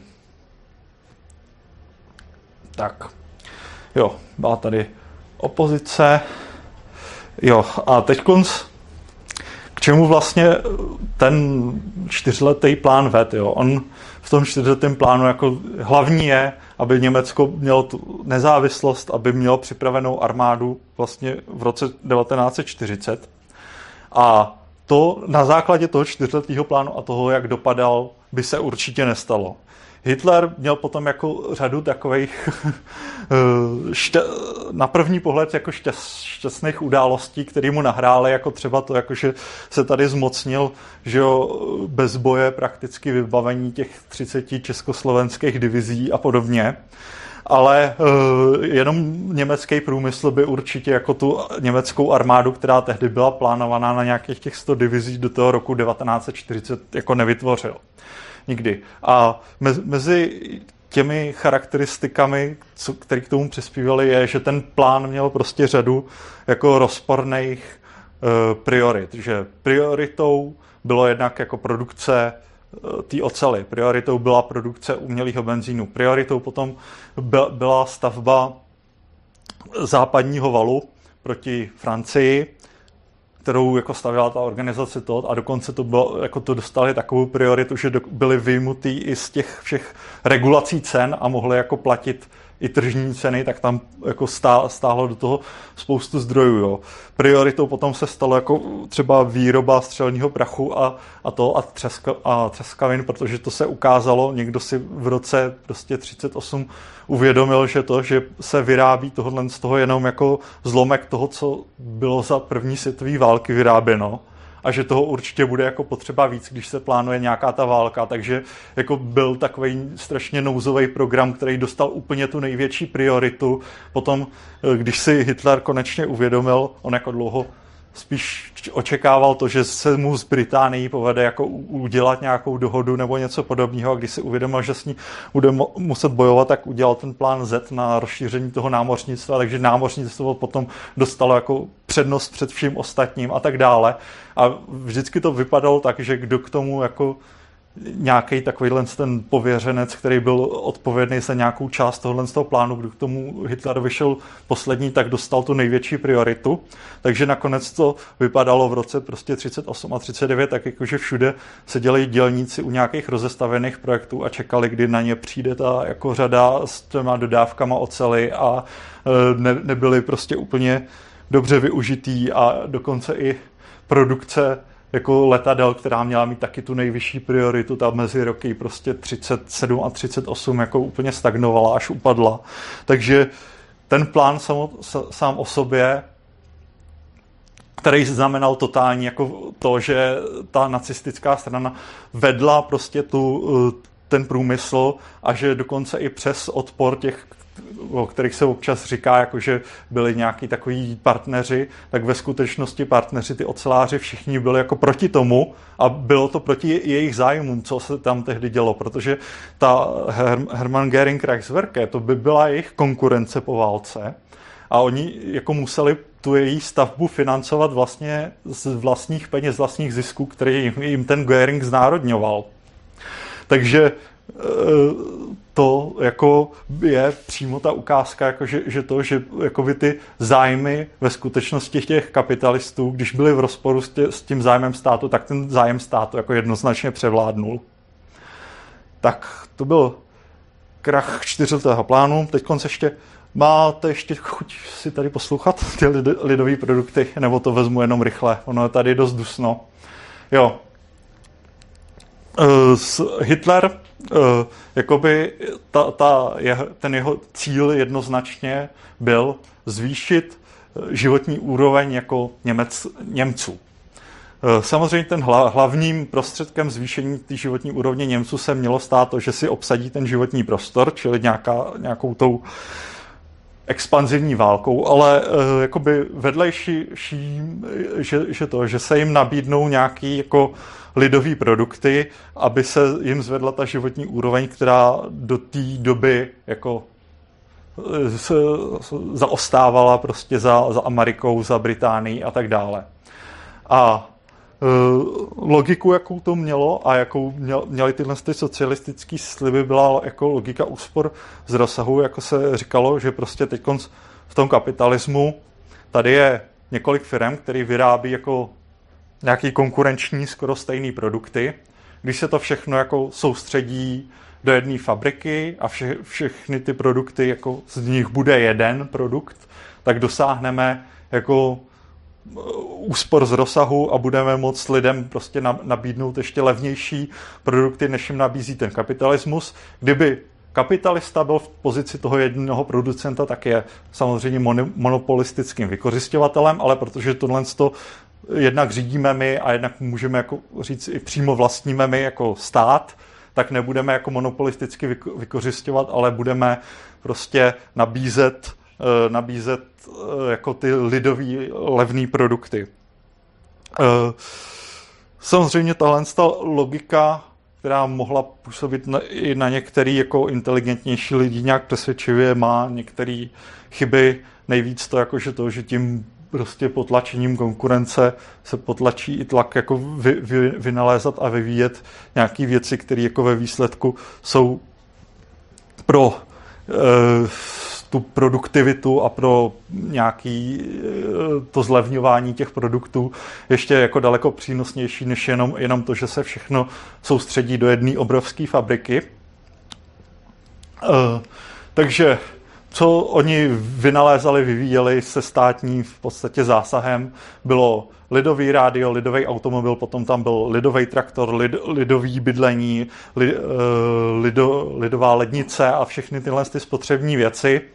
A většinou ty projekty jako končily krachem. Nejznámějším krachem je samozřejmě krach, nebo to, ten, to, co se stalo vlastně s tím projektem Volkswagenu. Že, ale byl, bylo tam i to rádio, ten projekt Volkswagenu teda je zajímavý, že to jako za, začalo prostě jako Hitlerova výzva tomu německému průmyslu, aby vyvinuli nějaký lidový vozítko, který by se prodávalo pod tisíc marek ceny, což oni průmyslu jako řek po několik, několika letech jako dohodování a výzkumu, že to prostě je nemožný, že to nejde. A tak eh, ten projekt jako dostali odboráři z německé pracovní fronty a měla se, jako a vznikla potom u toho Wolfsburgu ta továrna Volkswagenu z peněz vlastně odborářů. Ale uh, jako žádný eh, ten brouk, jako ten lidový automobil během třetí říše jako ne, ne, nebyl dodaný žádnému soukromníkovi. Potom ten Volkswagen za války vyráběl na, na té platformě brouka jenom nějaký vozítka pro armádu. Vyrobil, vyrobil jich jako daleko méně a za daleko větších nákladů, než by, než bylo prostě plánovaný. A ten plán byl tak, tak jako strašně ambiciozní toho Volkswagenu, že prostě eh, by tu cenu těch eh, jako tisíc marek za, za ten kus dosáhli, jenom kdyby jako produkovali půl milionu aut ročně, což bylo jako dvakrát víc, než se tehdy dalo uplatnit jako na tom německém trhu celým automobilovým. Takže to byl jako takový příklad akce a samozřejmě ty odbory prohlásily jako, že to, že to nebudou dělat jako nástroj zisku, ale jako nástroj sociální politiky. Tak to jsou ty odbory Deutsche Arbeitsfront eh, pod vedením Leja. Eh, ty odbory vlastně vznikly sloučením, jako povinným sloučením všech předchozích odborových svazů. Měli takovou, takový dvě hlavní, eh, dva hlavní branče. Jeden ten branč byl jako zkrášlení práce, se to jmenuje. Eh, a ten utrácel asi 200 milionů marek ročně na, na zkrášlení práce, což jako byly velké peníze.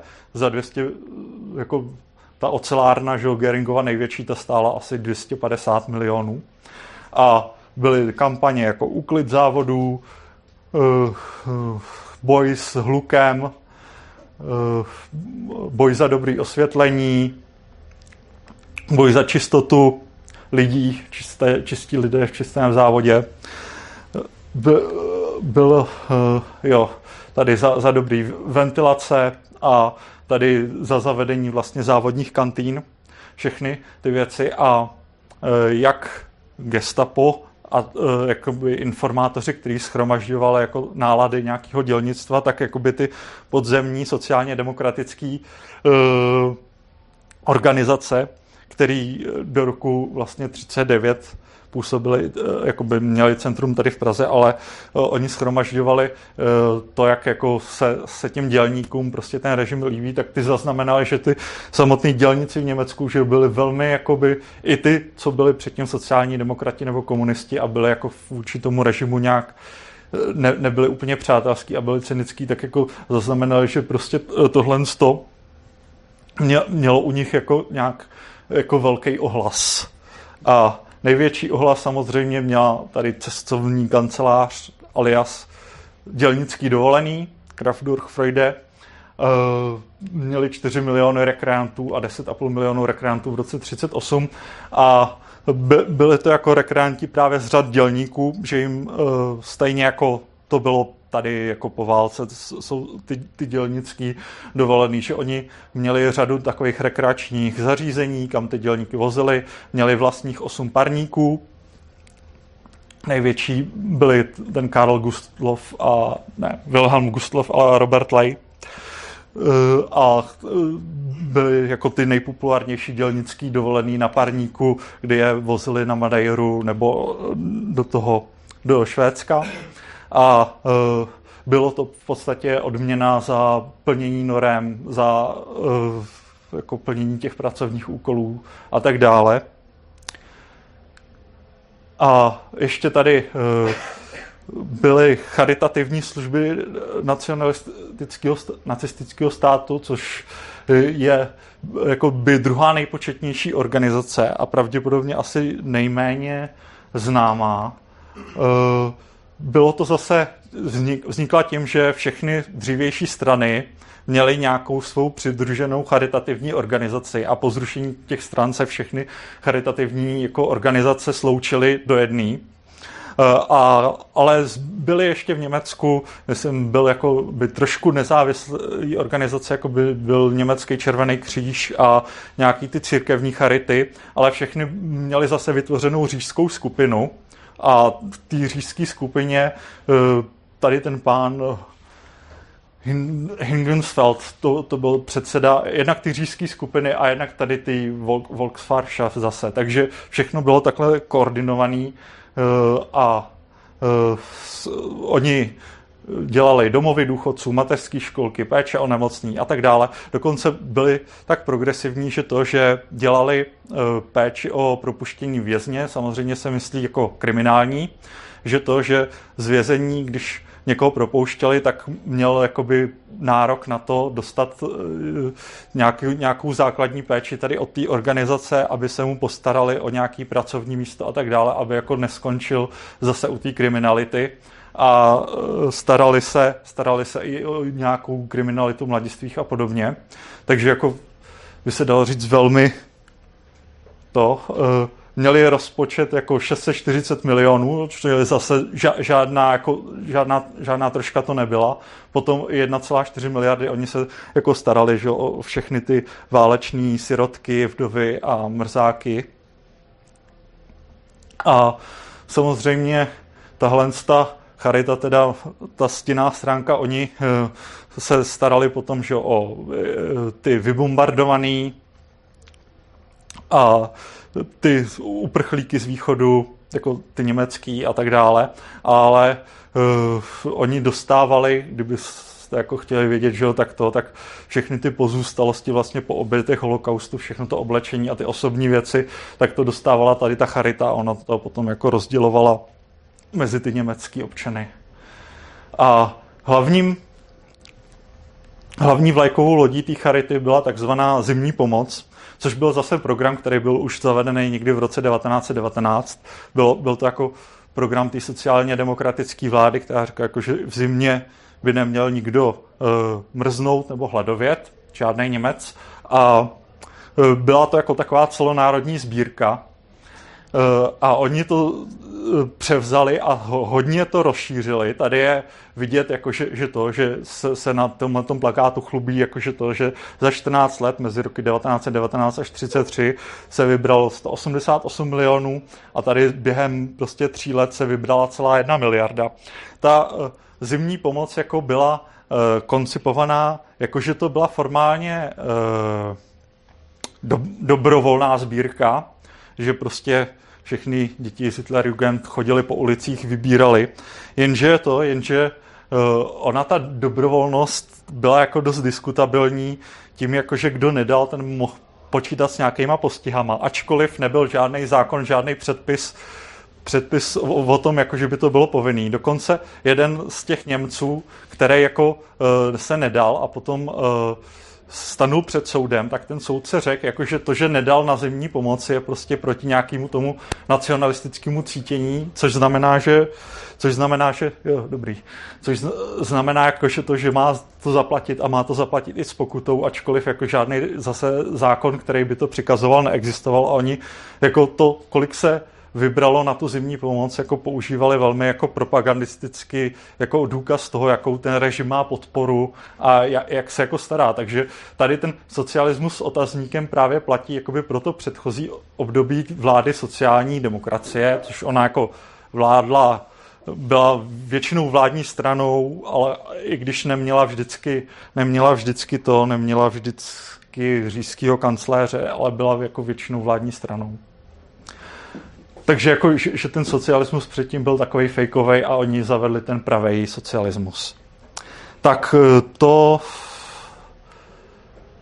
Jo, to byl vlastně konec, tak může Urza tady. Tak já děkuji Vláďovi za skvělou přednášku. Děkuji.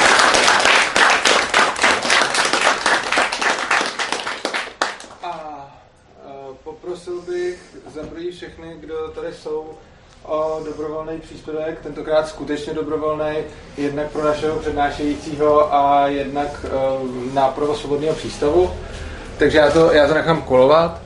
A chtěl bych teda říct, že tahle ta přednáška bude na YouTube a až uvidíte někoho, kdo vlastně bude říkat, že národní socialismus nebyl žádný socialismus a že to tam vlastně všechno vlastnili ty kapitalisti, tak mu pošlete link na tuhle přednášku, kde vlastně Vláďa skvěle vysvětlil, že to, že něco je formálně vlastněno, ještě neznamená, že to tak vlastněno i reálně. Já vám moc děkuji, že jste přišli. Je tady skutečně už jako hodně vydechaný vzduch, tak bychom dali možná nějaký krátký dotazy, který můžete teď Vláďovi položit. A pro, pro sebe, když tak nerozvíjete žádnou jako velkou diskuzi, aby to nebylo moc umorný a potom bychom to mohli rozpustit a můžete se pak s Vláďou popovídat tady, tady neformálně mimo zájem. Takže já vám moc děkuji, že jste přišli a můžete se, můžete se ptát. Jo, tak Přemek zrovna tady první. Mě zajímalo, hmm? říkal, že velká podpora té eh, strany NSDAP byla mezi těma rolníkama, hmm. protože se báli kolektivizace prakticky během chviličky byli tam... Byli skolektivizovaný taky, ale... No, jestli tam byl nějaký odpor? Nebo... No, no, byl tam odpor, ale jako po, potom si to uvědomili v podstatě, co se děje až moc pozdě, že jo že, že byl tam odpor, že oni se potom jako, že byli eh, to, že se eh, byl odpor vůči tomu jako pro, prodeji třeba toho mlíka do, do těch mlékáren a jakože to, že, že to radši potom prodávali někde to, někde podpultově nebo sami. Ale ono zase, eh, když si vezmeš, tak jako všude kolem zuřila nějaká ta velká krize a všude kolem se dal, dalo ukázat, že jsou ty rolníci na tom jako hůř než v tom nacistickém Německu. Jo. Oni v tom nacistickém Německu tímhle s tím skutečně jako dostali nějakou jistotu prostě té obživy těma prostě nadiktovanýma cenama a toho. A jako je, je to diskutabilní, na, na, potom ta, ta jejich podpora byla, ale skutečně jako, když, když jsem se díval třeba na ty volební mapy, tak jako před, před tím převzetím moci byla určitě ta nej, největší podpora nacismu jakoby v, to, v těch nej, eh, nejzemědělčtějších oblastech, jakoby v tom východním Prusku a v tom severním Pomořansku, prostě kde to, kde jsou ty velký pláně, takže to, takže eh, a to, že, že, že potom někteří si samozřejmě mohli jako uvědomit, že, že to, že nejsou úplně pány na, na svých, svých vlastních stacích, to se samozřejmě stalo, ale už s tím jako nic neudělali. No. Nějaký další dotaz? Tak dotaz, eh, jak, jak eh, hm? vlastně byly to? Ale když tak se hlašte, abych, no. No, ale když už jste začal mluvit, tak... Hm. Vlastně ohledně sudet, jak vlastně profitovali, nebo, ne, ne, nebo naopak byli regulovaný právě tím německou, teda tou, tou zemědělskou regulací. Uh, jak, jak, jak to myslíš? Jako po, že, po, po začlenění sudet k Německu? Nebo, ne, ještě, ještě, ne, právě nebo před, ještě právě před, jestli, jestli to tam taky, taky nedopadalo? A, a nám... Do, dopadalo to na ně v tom, jakože to, že ona, oni nemohli vyvážet potom do Německa. A potom mohli, že jo, když, když, když byli přičleněný. Ale jako tady, že jo, ty... Ale tady totiž ono, eh, to, co se v tom Německu dělo, zase nebylo úplně, ono to bylo jako roz, rozsahem a tě, těma dalekosáhlýma důsledkama, jakoby eh, ano, ale jakoby nějakou tu podstatou to zase ne, ne, nebylo až tak výjimečný v těch 30. letech, protože tady i ty agrárníci, co vládli jakoby tady u nás, tak si prosadili nějakou docela velkou jako ochranu prostě toho, eh, toho, toho agrárního sektoru a jakoby nějaký ty intervenční fondy a podobně to vzniklo tady taky. A akorát to tady prostě ne, nebylo jako tak moc, jak, jako to bylo v tom Německu, jo. Ano, tamhle, tamhle jsem viděl, že se... Já si chtěl zeptat, jestli měli nějaký významnější podíl na ekonomice nucené práce. Eh, no postupem času určitě ano, ale zatím jsem nezjišťoval, jak moc, ale eh, to vlastně všechny takhle. No, tady bych možná zaběh do, do nějakých věcí, eh, který, o kterých možná ještě budu psát článek. Jo. Takhle, všechny okupované teritorie a tak dále, co Němci nějak spravovali, ve skutečnosti pod nima zažili velký hospodářský úpadek. A zdá se jako, že to, že, že i ty nucené práce a tyhle ty všechny ostatní opatření, co, co oni se nějak jako snažili kořistit ze všech těch, jako to ve skutečnosti uh, jakoby polikalo víc zdrojů jako hlídání těch lidí, než prostě to, co ty lidi jako vy, vyprodukovali a skoro jako všude, jo. Že uh, jakoby ze, ze začátku, vždycky, když se, jako se zmocnili nějakého teritoria, tak ze začátku jako to, to jim přineslo něco, jako že, že to, že se tam zmocnili toho, co, co tam bylo už vyprodukovaný, ale když tam potom chtěli něco produkovat sami, protože všechny ty země ve skutečnosti v Evropě byly už, a hlavně ty industrializovaný, že jo, byly nějak závislí na dovozech. Byli závislí na, na dovozech jako benzínu hlavně z Ameriky a tak dále a většinou i závisí na dovozech uhlí. A když to ty Němci obsadili, tak zjistili, že aby tam fungovala nějaká základní infrastruktura, aby fungovala nějaká základní infrastruktura třeba ve, ve Francii, tak oni tam potřebují jako dovážet eh, ten prostě to uhlí a ten syntetický benzín, který ho jako nevyrábějí ani sami, sami dost pro sebe jako dost, jo. Že zjistili jako, že to, že ve Francii, že tam jsou ty statky, tak aby se ze statků prostě do, do, dovez, dovezlo mlíko a nějaký ty ostatní věci, než se to skazí prostě do měst, naložilo jako na, na to tak je potřeba nějaký benzín prostě do nákladňáku, který na ten statek dojede a to oni jako to e, neměli, a tím pádem jako prostě třeba Francie toho produkovala jako e, při německé okupaci jenom asi 70% toho, co jako před, před ní. Jo. Že vše, všechny tyhle ty opatření se vlastně potom v důsledku ukázaly kontraproduktivní. A i na těch jako německých statistikách, třeba na tom, kolik oni vyráběli různých zbraní nebo letadel, je vidět, jako, že to, že nejvíc toho vyrobili asi v roce 44, kdy jako už to území, který kontrolovali a ty zdroje, které kontrolovali, se jako výrazně smrskly a že tím, že vlastně přišli o vel, velký výrazný území, tak tím jako spíš ušetřili zdroje a jako mohli toho produkovat víc. No. Takže jak se zase ukázalo, otrocká práce je prostě neproduktivní. Další dotaz byl tamhle. No, já mám dotaz. Hmm? Ona často zaznívá námitka, že tenhle ten socialismus těch nacistů byl furt jako jenom takový jako, aby se... Já vím to jako, říkám jo, když si něco čtete a čtete si třeba o tom nacistickém programu, tak většinou, když to ten člověk ví, tak tam napíše něco takového. Tam tak oni tam byli jako ty socialistické prvky, ale ten Hitler jako to nemyslel tak vážně a podobně.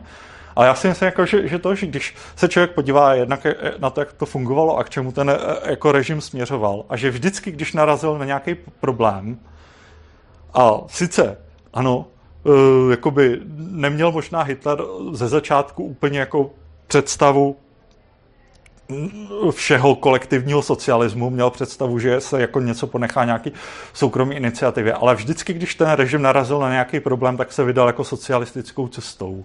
Jo? Že to, to se myslím jako na, na tomto eh, ten, to, ten základ toho socialistického myšlení pozná jako nejvíc, jo? Že, že to, že vždycky, když jako se měl řešit nějaký problém, jakože nedostatek ocely, nedostatek toho, toho, toho, tak prostě zavedli uh, příkazovou ekonomiku, zavedli rozdělování jako to a tak dále. Takže že, že to, že si myslím, že oni se ve skutečnosti, i kdyby jako volili jenom podvědomě a ad hoc, tak prostě k tomu socialismu jako směřovali stoprocentně. Další někdo se hlásil, nebo jsem... No. Uh, já jsem možná přeslechl tu, jak tam byl ten diagram z té knížky, uh, hmm. jak, jak se jmenoval? Nebo... G- Gunter Riemann. A je to Vampire Economy. Když taky slidy najdete na adrese prednasky.urza.cz a tam... Uh... Ale kdy, když, si, když si to, když si otevřeš jakoby ty uh, moje ty moje články, tak já tam na to odkazuju, na tuhle tu knížku. Vždycky.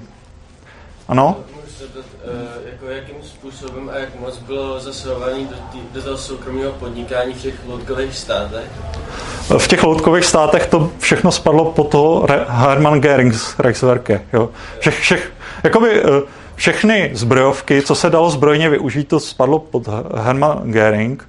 Eh, potom eh, jakoby to, to hospodářství bylo samozřejmě podřízeno nějaký zprávě, která ale, jak, jak jsem říkal, nefungovala moc efektivně. No. A byla rozhodně jako centralizovaná a všichni jako dostali úkoly přesně, co musí dělat. Eh, do těch území, které měly jakoby přímo připadnout říši, což jsme byli třeba i my, a což byly nějaké části Polska a tak dále, co se jako uh, pokládalo za to, že tak musela proběhnout arizace. To znamená, jako, že to, že v čele podniků všichni jakoby ty vlastníci nebo to formální vlastníci a ty vedoucí museli být jako Němci.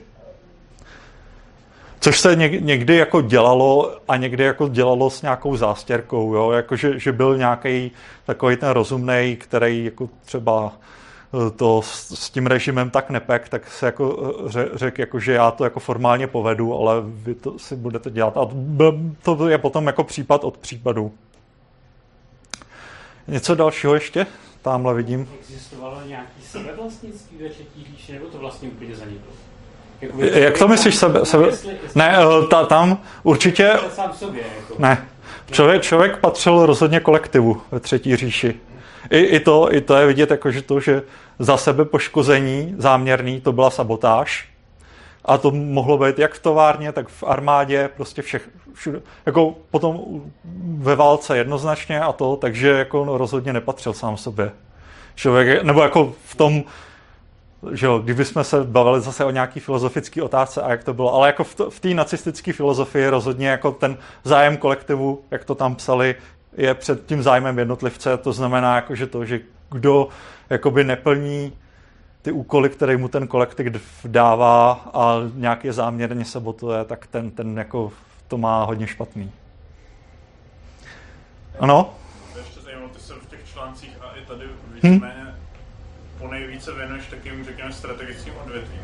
A mě by zajímalo, uh, hmm. jaká byla jako taková nějaká celková atmosféra, co se týče třeba nějakého drobného podnikání v nějakých odvětvích, který ten režim vlastně jako úplně nezajímají. Jo. Co jako člověk mohl jen tak říct. Hele, tak to, tak to je, to je nej, nej, nejlepší, když si asi přečteš, ten, ten Riemann to řeší v jedné kapitole a, a i, ten, i ten druhý, ta druhá knižka, ten Adam Tus to taky určitě řeší. Jo, a oni tam mají, jako, že, že to, že ta atmosféra byla v podstatě taková, že, že to, že i v těch jako drobnějších věcech byli ty lidi jakoby závislí na nějakém tom místním stranickém vedení a co, co jako s nima provede. A, a v těch, jako třeba ty drobní živnostníci a, a řemeslníci a tak dále, ty byly povinně začleněný do do těch svazů, jakoby do cechů, a museli platit tomu eh, ty cechovní poplatky a ty cechy byly tak jako ovládnutý, že propojený s tou, s tou stranou personálně aspoň, takže to, takže potom jako jim určovali, co to, co, co mají dělat, co, kolik můžou jako přijmout nějakých eh, učňů a podobně. Takže to bylo, to bylo taky jako nějakým způsobem takhle ošetření. Jako když se, když se podíváš na tu filozofii, tak většinou Vždy, vždycky to bylo ve třetí říši tak, jakože předtím existovalo několik organizací, které patřily k různým těm politickým směrům a stranám a všechno se to vždycky sloučilo do jedné. takže e, i předtím jakoby v tom v té Výmarské republice byly nějaké jako spolky že jo, řemeslníků, který jako se politicky hlásili třeba k nějaké straně a tohle. A tohle to se všechno potom sloučilo dohromady a dostalo to nějaký jednotný vedení a nějaký prostě ten státní plán, který byl vypracovaný na tom ministerstvu průmyslu s tím, s tím jako počítal. Jo, ještě tady. Teď je v Německu asi 110-111 cechů, kam se musí eh, ty podnikatelé, co tam patří, vlastně povinně hlásit. Hm. Jako... Protože před tím rokem 30 to bylo volnější než teďka? To, to je možný, protože jako spousta, spousta tady těch opatření, i právě jako těch opatření, co se týče, eh, co se týče jakoby eh, ty charitativní činnosti, a ty, a, ale i, i těch zákonů, který ty, Něm, eh, ty nacisti přijali, i dokonce i, i ten jejich jako zákon to jako zůstalo prostě i po válce nějak v platnosti.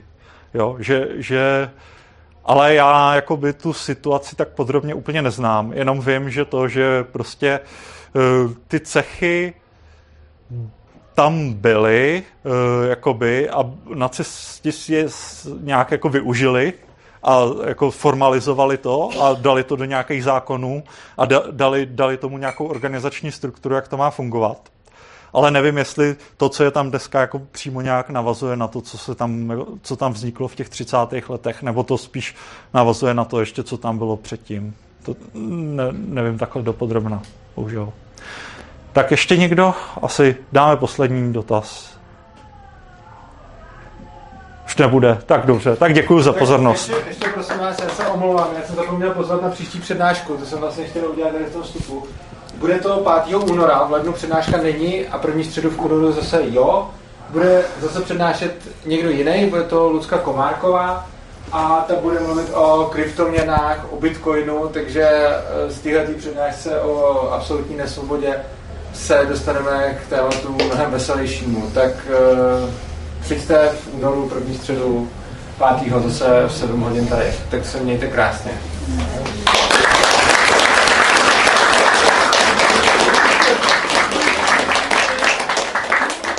By to